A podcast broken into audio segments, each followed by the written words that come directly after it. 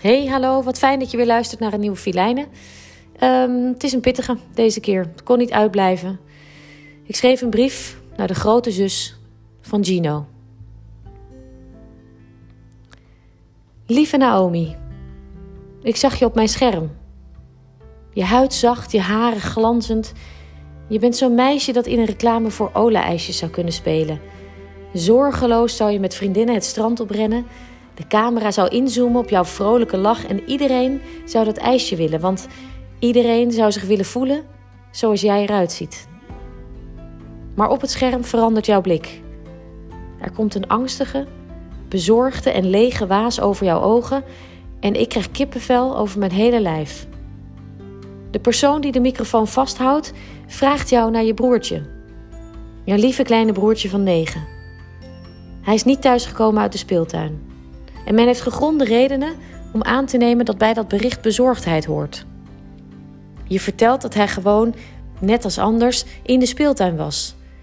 Die heerlijke lenteavond, die een voorbode is van een lange, warme zomer, gaf jouw broertje het cadeau na het eten nog even lekker te gaan voetballen met zijn vriendjes. Net als anders. Hij ging. Jij hoorde in huis nog het gelach en de typische klanken van voetballende jongens. Net als anders. Maar deze keer was het niet net als anders. Deze keer was het echt anders. Deze keer was de laatste keer voetballen. Jouw bezorgde blik bleek terecht en wat jij als zus al voelde in die eerste momenten, werd de waarheid. De gruwelijke waarheid. Want die warme lenteavond was ook voor een ander een teken om naar buiten te gaan. Een jonge man met net gekamde haren hoorde ook de klanken van de voetballende kinderen en in hem werd het kind gewekt. Hij wilde ook, net als vroeger, buiten spelen met zijn vriendjes. Alleen was deze man nu zelf geen kind meer. Hij ging niet voetballen met zijn vriendjes. Hij zette de stap naar buiten en zette daarmee de wereld van zoveel volledig op zijn kop. Ook jouw wereld.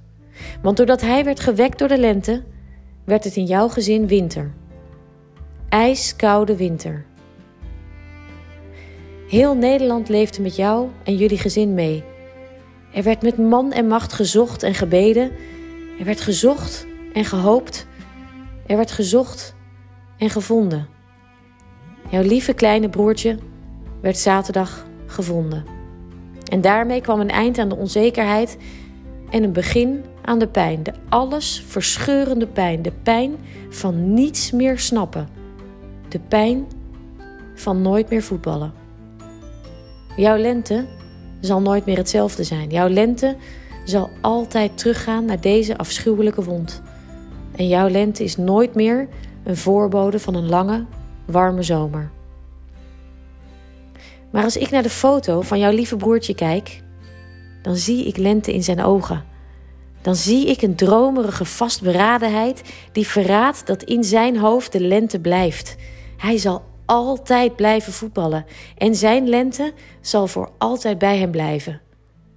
Lieve Naomi, we leefden met je mee en dat zullen we blijven doen.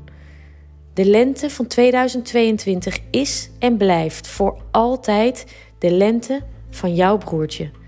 De lente van Gino. Gino betekent roemvolle strijder en zo zal hij voor altijd in mijn gedachten zijn.